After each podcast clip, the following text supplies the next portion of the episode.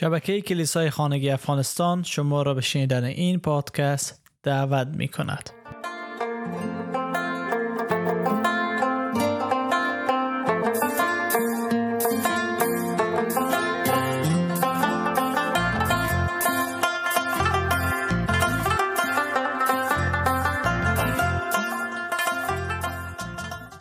عیسی مسیح آمد تا مصلوب بشه برای خلص صلاح کردن قدرتمندان و اولیای امور.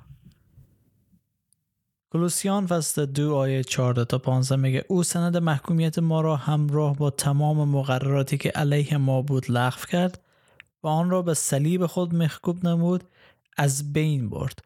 مسیح بر روی صلیب تمام قدرت های آسمانی و فرمان روایان را خل صلاح کرد و بر آنها پیروز شد و آنها را نزد همه رسوا ساخت.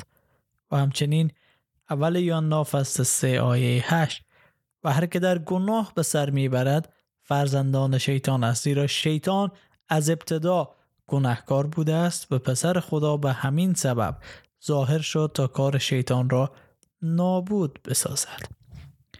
در کتاب مقدس برای ما نشان بده که عیسی مسیح آمد تا شیطان که سلطنت از این دنیا را از انسان گرفته بوده پس بگیره و او را نابود بسازه و او به عنوان اولیای امور یعنی کسی که در این دنیا حکومت می‌کنه شناخته میشه.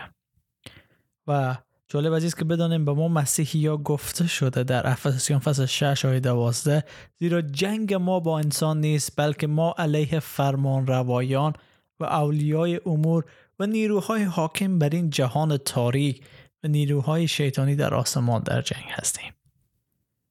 بله.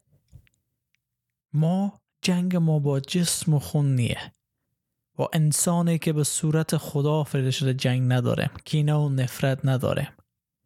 بلکه به عنوان یک مسیحی ما خوانده شدیم که در مقابل نیروهای شریر بجنگیم و عیسی مسیح پیروز شد. برای نیروهای شریر با قیام خود از مردگان با رستاخیز خود. ولی اونا هنوز حاکمیت دارند چون روز مسیح نرسیده است. ولی زمانی که روز مسیح برسه همه اونا نابود خواهند شد. شیطان با لشکری از فرشتگان سقوط کرده نابود خواهد شد و مسیح آمد که قدرت خود بر او هم اعلام کنه.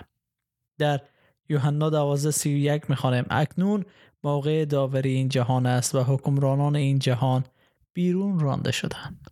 بله این قدرت تنها خدا داره که داوری کنه و مسیح حاکمیت می‌کنه و نشان داد با قیام خود از مردگان که او حاکم است آنگاه صدایی بلند در آسمان شنیدم که می‌گفت اکنون نجات و قدرت و سلطنت خدای ما رسیده است و مسیح او قدرت را بر دست گرفته است و کسی که مدعی ایماندار بودن و شب و روز آنان را در برابر خدای ما متهم ساخت از آسمان بیرون رانده شد. مکاشفه فصل دوازده دیده میگه. همچنین رومیان 8 میگه آیا خدایی که پسر خود را دریغ نداشت بلکه او را در راه ما تسلیم کرد با بخشیدن او همه چیز را با سخاوتمندی با ما نمی بخشد مسیح قیامت ما هست. مسیح کسی است که ما را می‌تونه نجات بده. از اتهاماتی که شیطان بر علیه ما زد از فریبی که شیطان ما را داده. تنها خود خدا بود که می‌تونست ما را آزادی بده و مسیح ای کار کرد. صلاح او را از او گرفت و در مقابل شیطان پیروز شد. و امروز مسیح میگه که او می‌تونه شما را از دردها رنجها ها بندها و تاریکی که شیطان شما را در خود نگه داشته آزاد بسازه و به شما محبت مهربانی لطف حیات جاودانه رستاخیز از مردگان بده.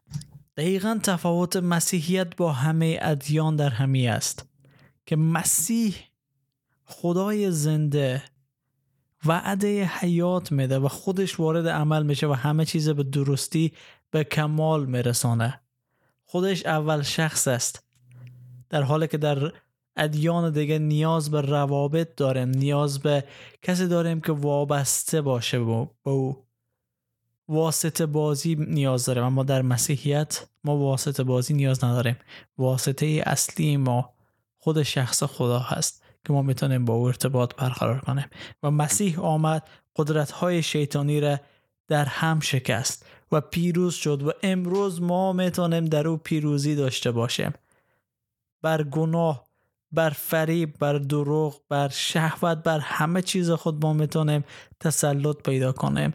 تنها با مسیح و روح قدوس خدا که در ما زندگی خواهد کرد.